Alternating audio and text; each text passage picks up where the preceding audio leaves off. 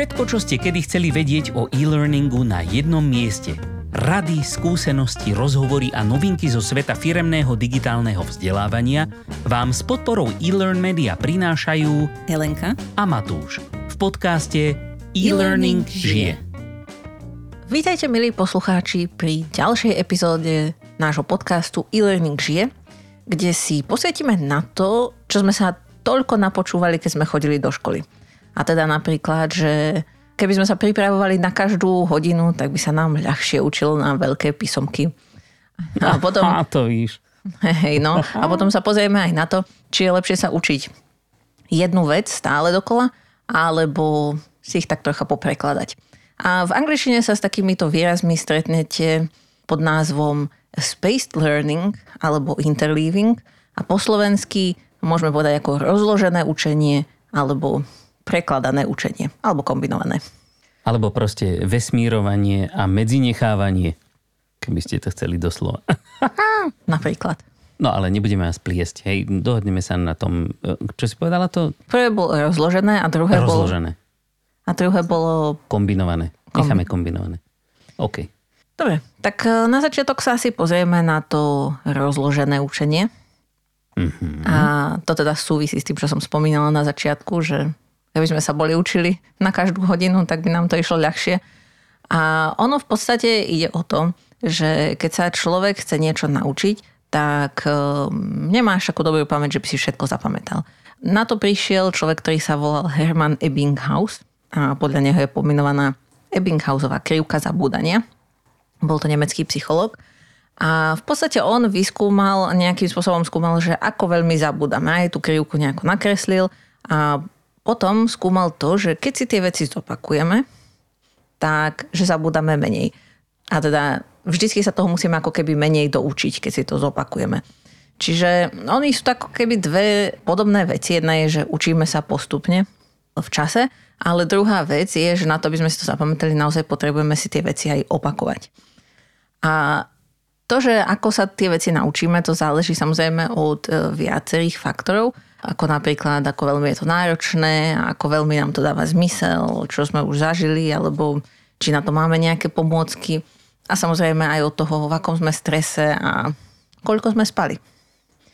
A ako najčastejší spôsob, ktorý používajú ľudia pri takomto rozloženom učení, je, že sa ako keby sami testujú, čo je najčastejšie známe cez také tie flashcards, cez tie kartičky, kde máte napísanú otázku a na druhej strane odpoveď. A teda bolo zistené, že tento spôsob, že si tie veci opakujeme takým samotestovaním, nielen, že si to čítame dokola, to isté, ale že sa vlastne snažíme otestovať, tak to najviac pomáha tomu zapamätaniu. A v podstate aj takýmto spôsobom to študoval ten Herman Ebbinghaus, lebo on robil to, že teda ľuďom dal, nech sa naučia nejaké, on tam mal nejaké kombinácie spoluhlások či samohlások, Skrátka niečo, čo nebolo také, že sa to niekto mohol naučiť e, vo svojom živote, ale bolo to naozaj niečo nové. No a vlastne za každým to testoval tých ľudí. A teda sa, aj on sa tým spôsobom učil, že sa teda naučil zo pár tých kartičiek a potom sa otestoval o nejaký čas. Takže toto je jedna z vecí, ktoré nám ako v rámci toho rozloženého učenia, je stále k tomu, že spaced learning, ale po slovensky teda v rámci rozloženého učenia asi pomáha najviac. A ďalší aspekt toho je, že ako často si to máme opakovať.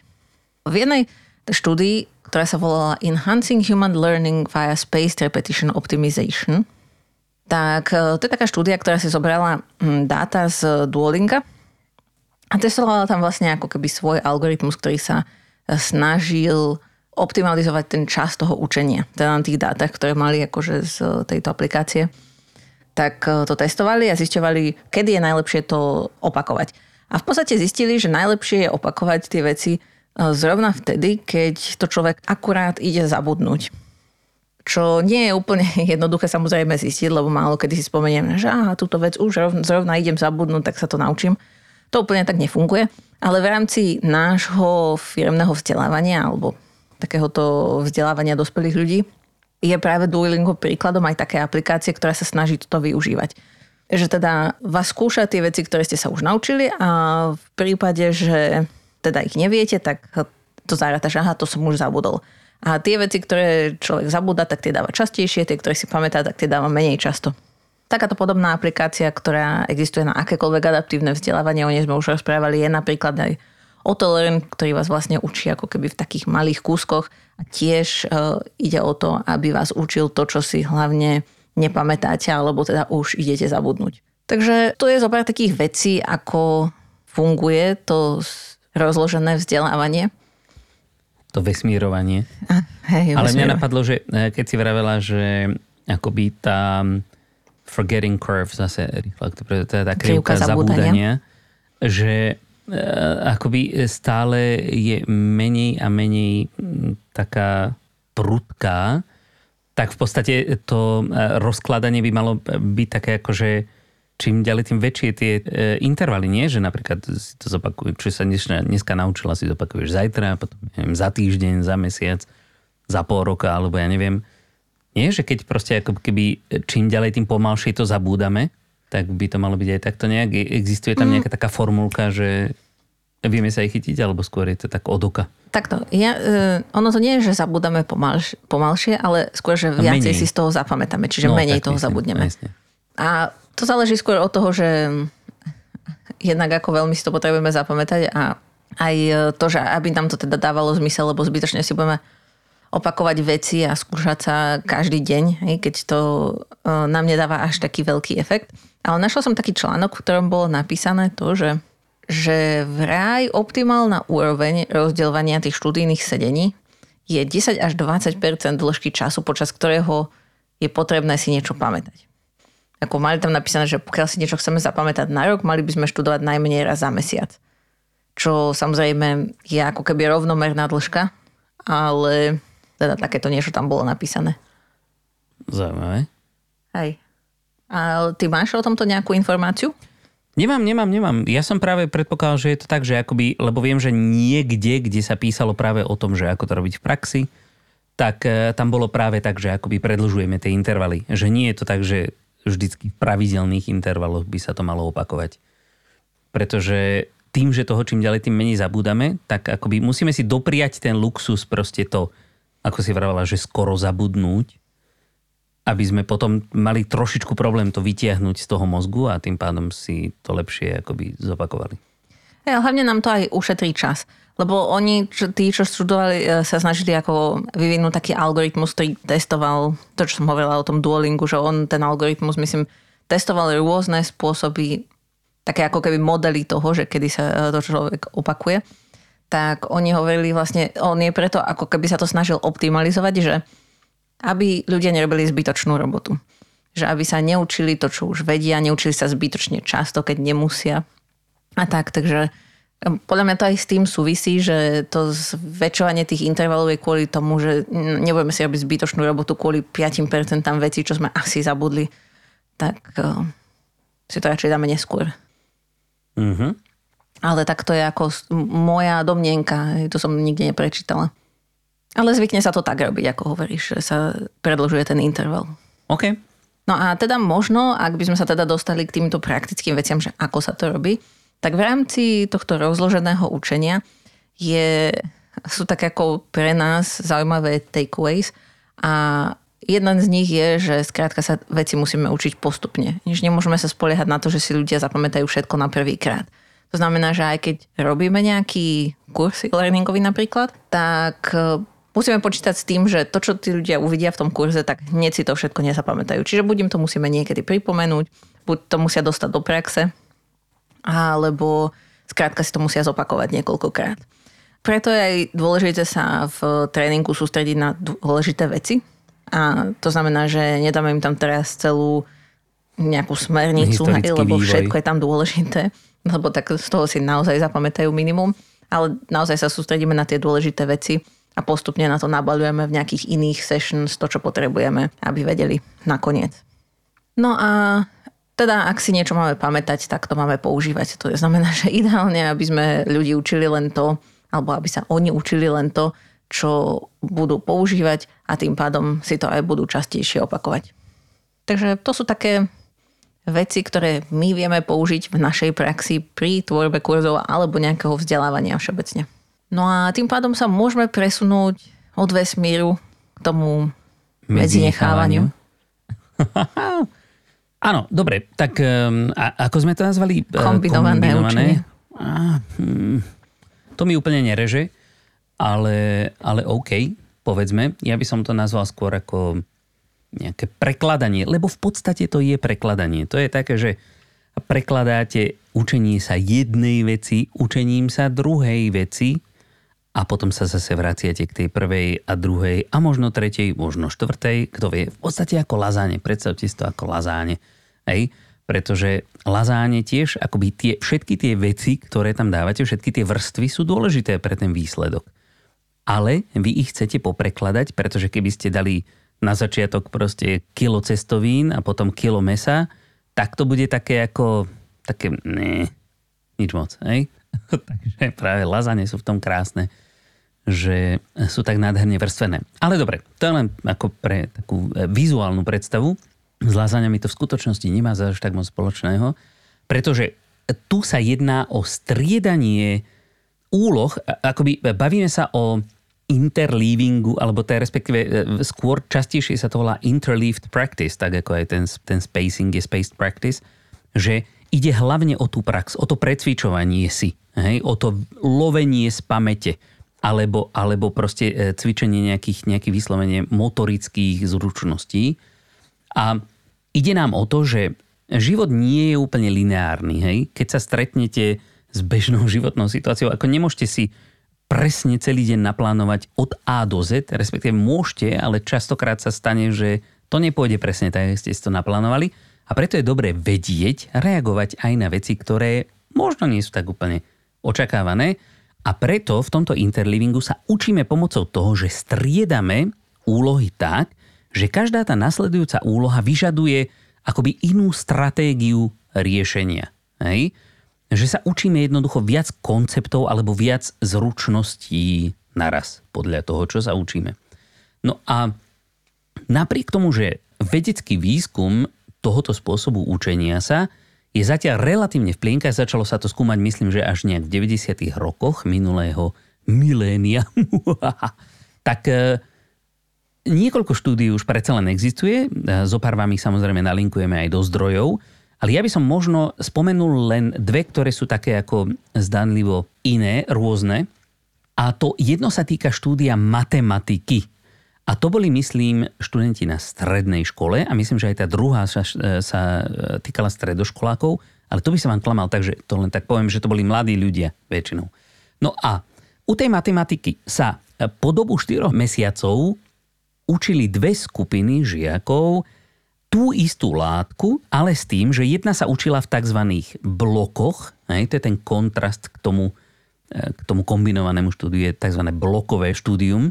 A v tých blokoch sa učíte tak, že si zoberete jeden koncept, učíte sa ho, učíte, učíte, až kým ho neviete úplne perfektne, potom si ho zopakujete testíkom, keď už ste si to potvrdili, tak idete ďalej na ďalší koncept.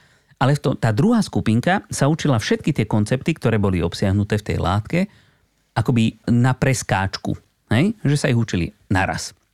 Uh-huh. A zaujímavé bolo, a toto vychádza zo všetkých tých štúdií, ktoré sa týkajú tohto kombinovaného štúdia, že počas toho štúdia samotného má tie priebežné výsledky lepšie vždy tá skupina, ktorá sa zameriava len na jednu jedinú vec, hej, na ten blok.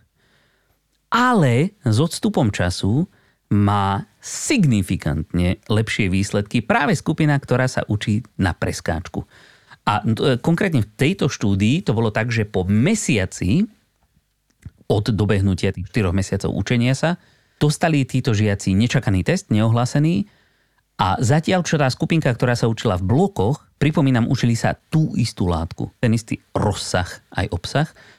A a po mesiaci mala tá bloková skupina 38% skóre, kdežto tá prekladacia prekladačková, lazáňová skupina, mala až 61%. A to znamená, že ale tá bloková skupina sa toho vlastne ako objemovo naučila menej, že mali menej učenia, nie? Nie, nie, nie, nie. Rovnako, len proste ich mali to jednoduchšie. A, a vždy, keď sa učili ten jeden blok, tak tie priebežné výsledky v tých testíkoch po tom jednom bloku mali lepšie. Hej? Akoby po nejakom čase, hej, lebo spo, učili sa 4 mesiace, ja neviem, e, či to bolo, že každý mesiac ich testoval, alebo každý týždeň, ale tie priebežné výsledky boli vždycky lepšie u tých blokových, pretože tí sa učili len tú jednu vec a z tej jednej veci boli skúšaní.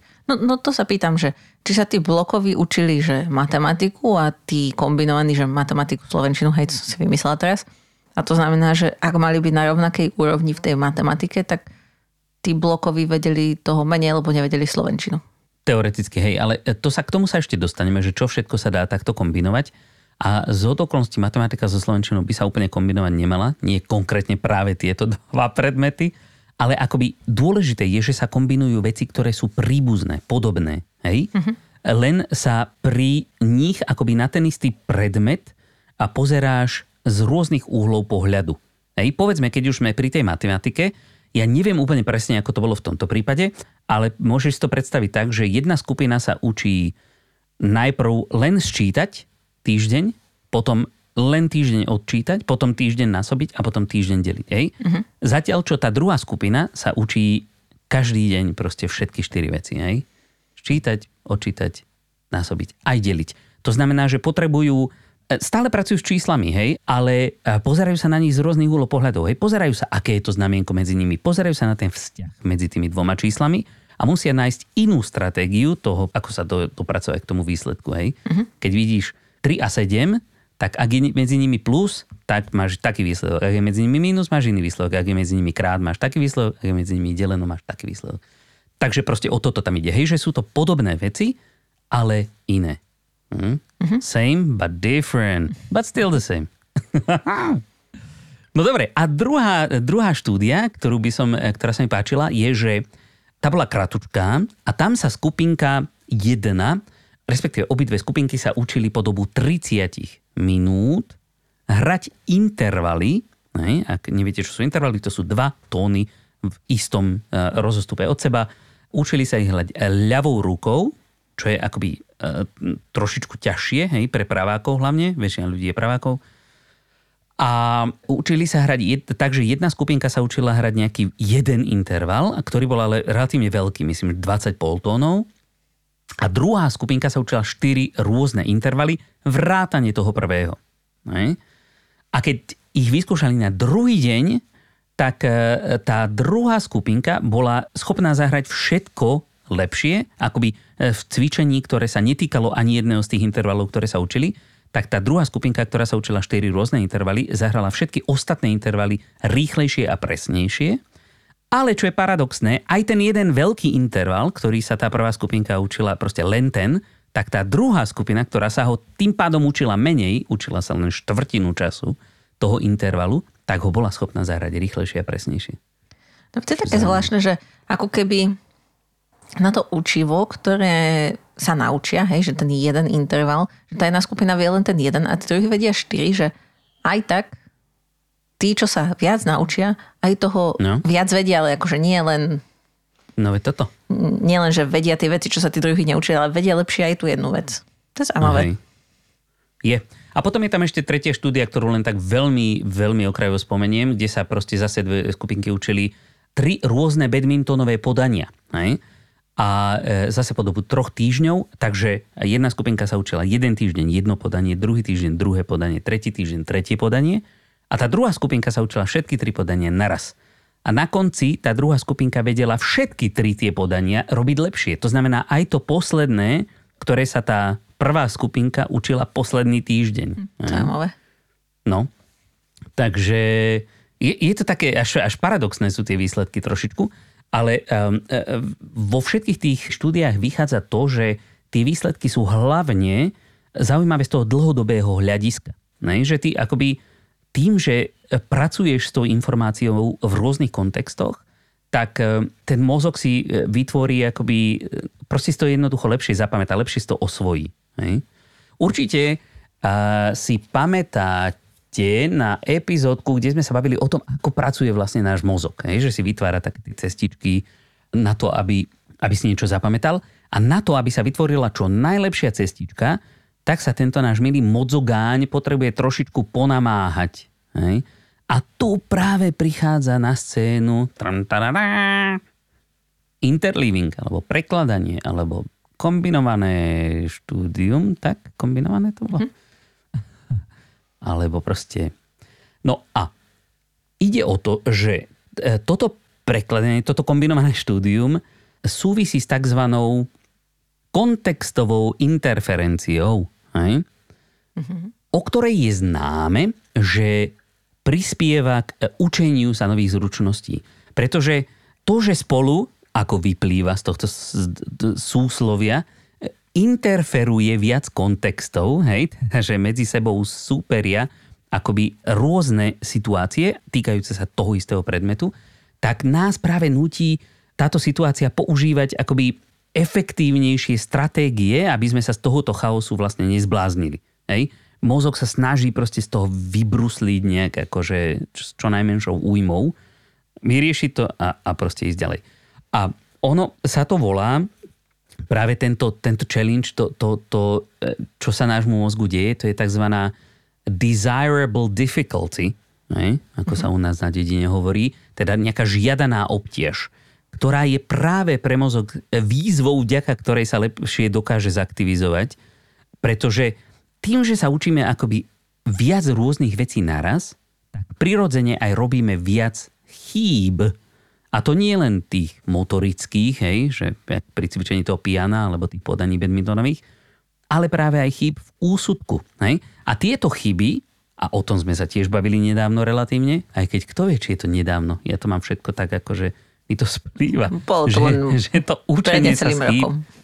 A prosím že to učenie sa z je strašne, strašne dôležité, pretože tým, že ich konfrontujeme s realitou, to, že sme mysleli, že jak to parádne vieme, tak e, si jednoducho tú vec oveľa lepšie osvojíme. Hej? Naproti tomu, keď sa sústredíme len na vycibrenie jednej veci, tak sa relatívne rýchlo dostaneme do stavu, kedy už skoro žiadne chyby nerobíme. Ale keď sa potom s tou istou vecou stretneme v nejakom inom kontexte, tak zrazu sme v pomikove a nevieme si rýchlo nejak nájsť ten správny postup. Hm. A ešte celkom zaujímavá vec no. k tomuto, čo hovoríš, je, uh, som videla, ono to súvisí aj s tým uh, rozloženým učením. Aha. A sa to volá, že fluency illusion. A yeah. to je tzv. ilúzia, že už sme v niečom akože dobrí. A to robili tiež uh, taký výskum. Skúmali to na žiakoch, ktorí ako a keď mali zlé výsledky v teste, tak väčšinou hovorili, že však ja som to všetko vedel, že som sa to učil, vieš, aj deň predtým a tak. A že určite tie otázky boli zlé, lebo to boli také, na ktorých sa nedohodli, alebo mali stres, alebo okno dostali, alebo čokoľvek. Ale v podstate zistili, že človek, keď sa to učí, tak ako keby na poslednú chvíľu, hej, že o chvíľu to má použiť, tak má pocit, že to vie. Ale to neznamená, že to uh-huh. naozaj vie. A že keď sa to učí znova, hlavne tak, že keď si to akože opakuje, krátkom čase, tak sa mu to ťažšie učí, lebo sa ten mozog nevie na to poriadne sústrediť, sa ti to proste zdá, že to už vie, že to je zbytočný čas. A tým pádom ako keby máš pocit, že to vieš, ale v skutočnosti to nevieš a vlastne aj ten spaced learning a v podstate aj toto, čo hovoríš, aj, že si to musíš skrátka, že je tam nejaká tá zložitosť, ktorú ten náš mozog si vyžaduje, aby pracoval, je tam skrátka žiadaná. Hej, no, veď to je, to je takéto, to je, totiž to, tieto dva koncepty, o ktorých sa dneska bavíme, hej, teda ten spacing a interleaving, sú vlastne jedný z mála skutočne vedecky potvrdených spôsobov efektívneho učenia sa. Nie, nie hociak sa dá učiť. Hej, napríklad také veci ako, že si len dokola čítate stále tú jednu vec a dúfate, že vám to tak nejak stykne v tej hlave. No nestykne, väčšinou akoby to učenie samotné prebieha, až keď ten mozog je prinútený nejakú prácu urobiť, okrem toho, že len vstrebáva. Hej? Že potrebuje to aj vydolovať sám zo seba, hej? aby sa to proste uložilo v tej dlhodobejšej pamäti.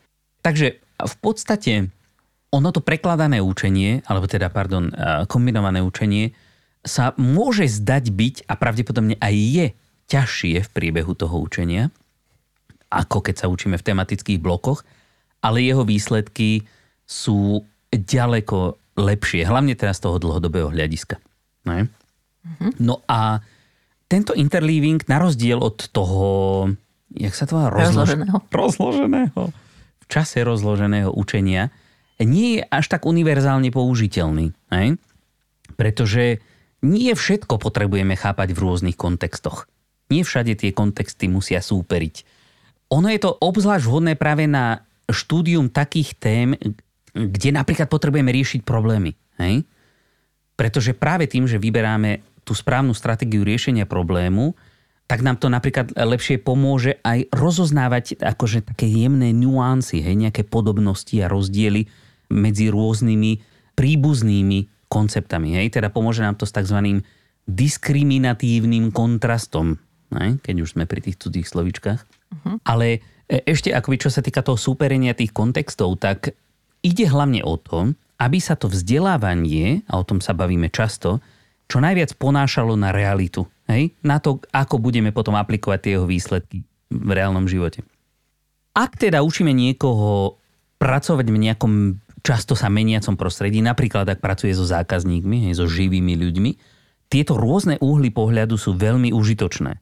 Ak ale potrebujeme niekoho naučiť nejaký úplne super stály a nemenný proces, ja neviem, ako zaúčtovať faktúru, alebo proste niečo, čo sa deje stále rovnako, tak nie je potrebné ho obťažovať s rôznymi kontextami.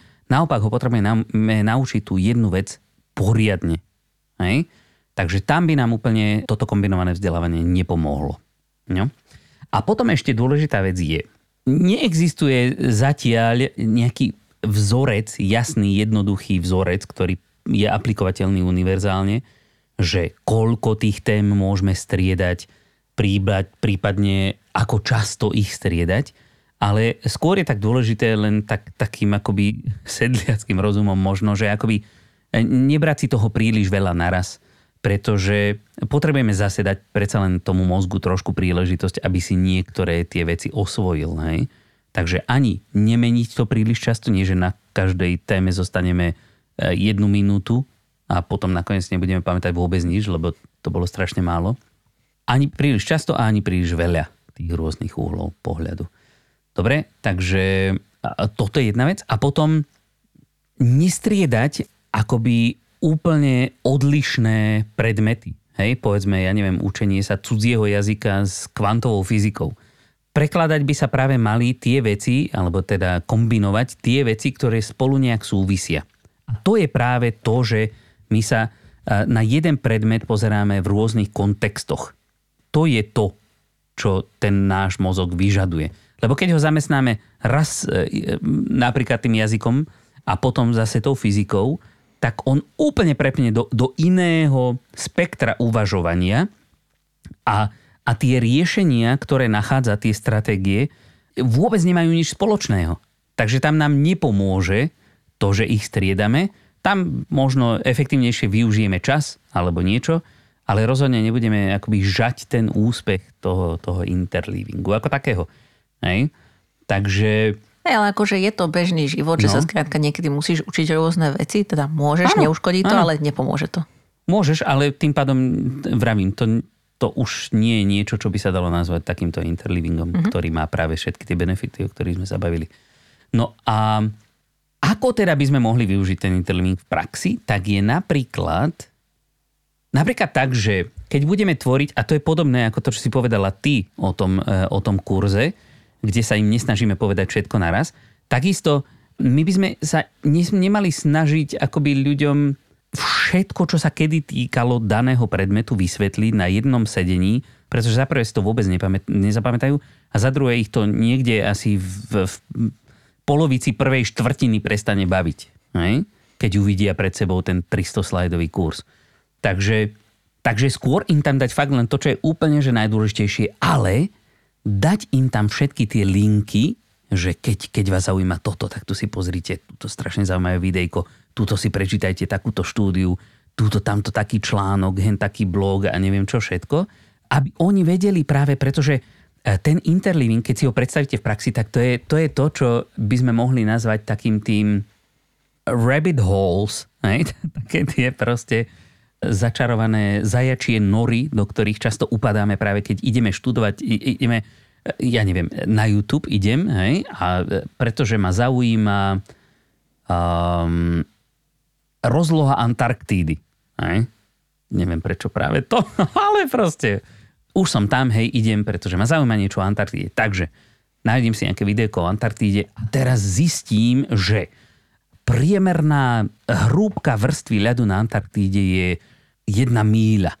Ale že sú tam e, miesta, ktoré majú aj 4,5 kilometra hej, hrúbku ľadu. A teraz, že sú pod nimi jazera. A teraz idem, a jazero Vostok. A čo tam o ňom? A proste takto do nekonečná sa akoby pohybujem. Som stále na tej Antarktíde, ale už som sa o nej dozvedel proste milión ďalších vecí, pretože ma to zaujíma, pretože to chcem. Sú to všetky veci, ktoré sa týkajú tej Antarktídy, ale z rôznych uhlov pohľadu. A nakoniec som obohatenejší podstatne a vidíte, doteraz si to máme tam napríklad, napriek tomu, že sa to udialo asi pred týždňom, keď som to, to do okolností skúmal. A proste funguje to. Hej? Takže toto je taká tá praktická stránka toho interlivingu, ako sa to dá využiť. Hej? Že nie nakýdať na tých ľudí všetko naraz. Oni si to sami, sú to dospelí ľudia, oni si sami radi pozistujú, eh, čo ich všetko o tom zaujíma. My ich potrebujeme my si niekedy potrebujeme splniť povinnosť, že musíme vás informovať o tomto, ale skôr by sme ich mali učiť to, čo je skutočne dôležité pre tú ich prax. Hej? A všetko ostatné nech si sami pozistujú a čím viac si toho budú chcieť zisťovať, tým lepšie pre nich, lebo si to lepšie sa to naučia, lepšie to pochopia. No a ďalej, keď ich povedzme učíme nejaký proces, ja neviem, finančnej analytiky, hej, tak nenaučme ich len len čítať reporty, hej? ako sa vyznať v reportoch.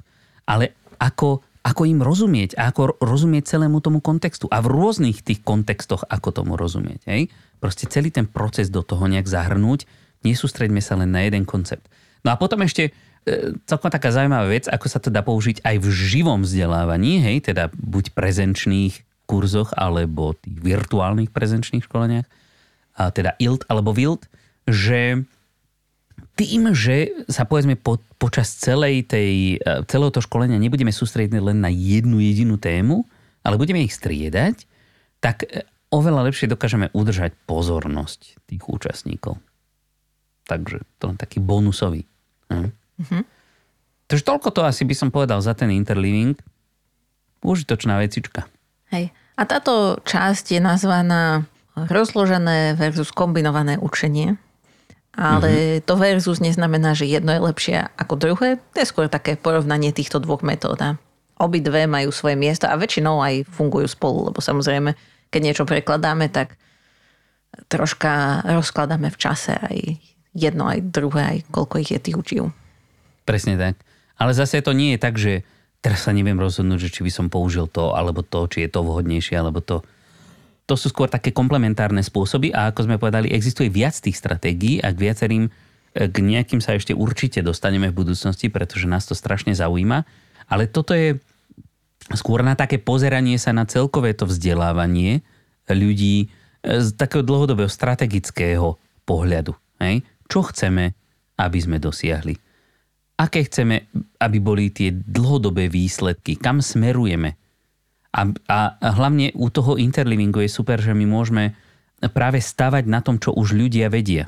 Pretože práve tam akoby tým, že brnkáme na tie struny, ktoré oni už niečo o tom vedia, tak ich dokážeme motivovať sa dozvedieť o tých veciach ešte niečo viac a lepšie a viac do šírky. Hej, nemusíme im to akoby nanútiť, ale oni prirodzene budú chcieť. Mm-hmm. Ja napríklad nie som geograf, hej, a napriek tomu teraz by som asi úspel na teste z Antarktídy. Hej, akú rozlohu má Antarktída? A rozlohu zase neviem. No. Viem, že je, a to viem, je to, čo si išiel hľadať. asi 1,4 krát väčšia ako Európa. Hej? Ale nepamätám si to číslo samozrejme. Ale viem, že je to tretí najmenší alebo piatý najväčší kontinent. Super. No. A teraz si si to zap- eh, zapamätá, zopakoval po týždeň, takže ešte si to chvíľu zapamätáš. Presne. A toto je jedna veľmi dôležitá vec, tá retrieval practice, mm-hmm. čo sa zase budeme na budúce niekedy rozprávať o tom. A to už fakt neviem, ako by sme... Vyťahovacia, prinášacia hmm, Podľa prax. mňa spomínanie, alebo... No, to je jedno. To, ešte keď prekročíme ten most, až tam Aportovacia prax.